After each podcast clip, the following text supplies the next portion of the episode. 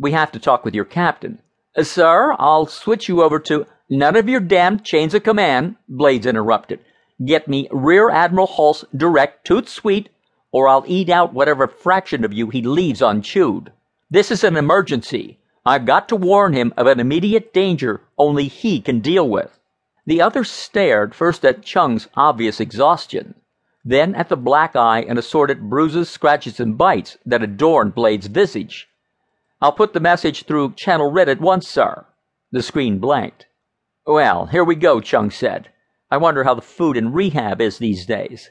Want me to do the talking? Blades asked. Chung wasn't built for times as hectic as the last few hours, and was worn to a nubbin. He himself felt immensely keyed up. He'd always liked a good fight. Sure. Chung pulled a crumpled cigarette from his pocket and began to fill the cabin with smoke. You have a larger stock of rudeness than I.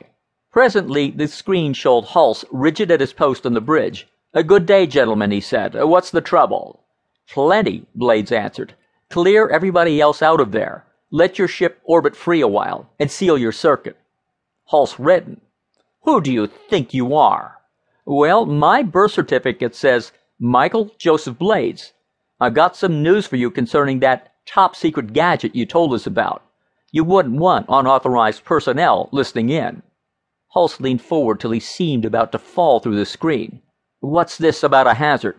Fact, the Altair is in distinct danger of getting blown to bits. Have you gone crazy? Get me the captain of the Pallas. Very small bits. Hulse compressed his lips. All right. I'll listen to you for a short time. You had better make it worth my while. He spoke orders. Blades scratched his back while he waited for the bridge to be emptied and wondered if there was any chance of a hot shower in the near future. Done, said Hulse. Give me your report. Blades glanced at the telltale. You haven't sealed your circuit, Admiral. Hulse said angry words but complied. Now, will you talk? Sure. This secrecy is for your own protection. You risk court martial otherwise.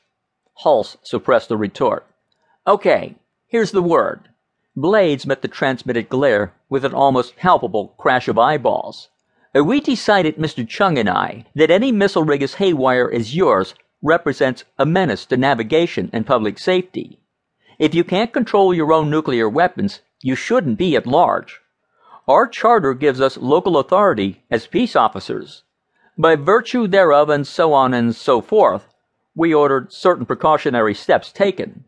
As a result, if that warhead goes off, I'm sorry to say that NASS Altair will be destroyed.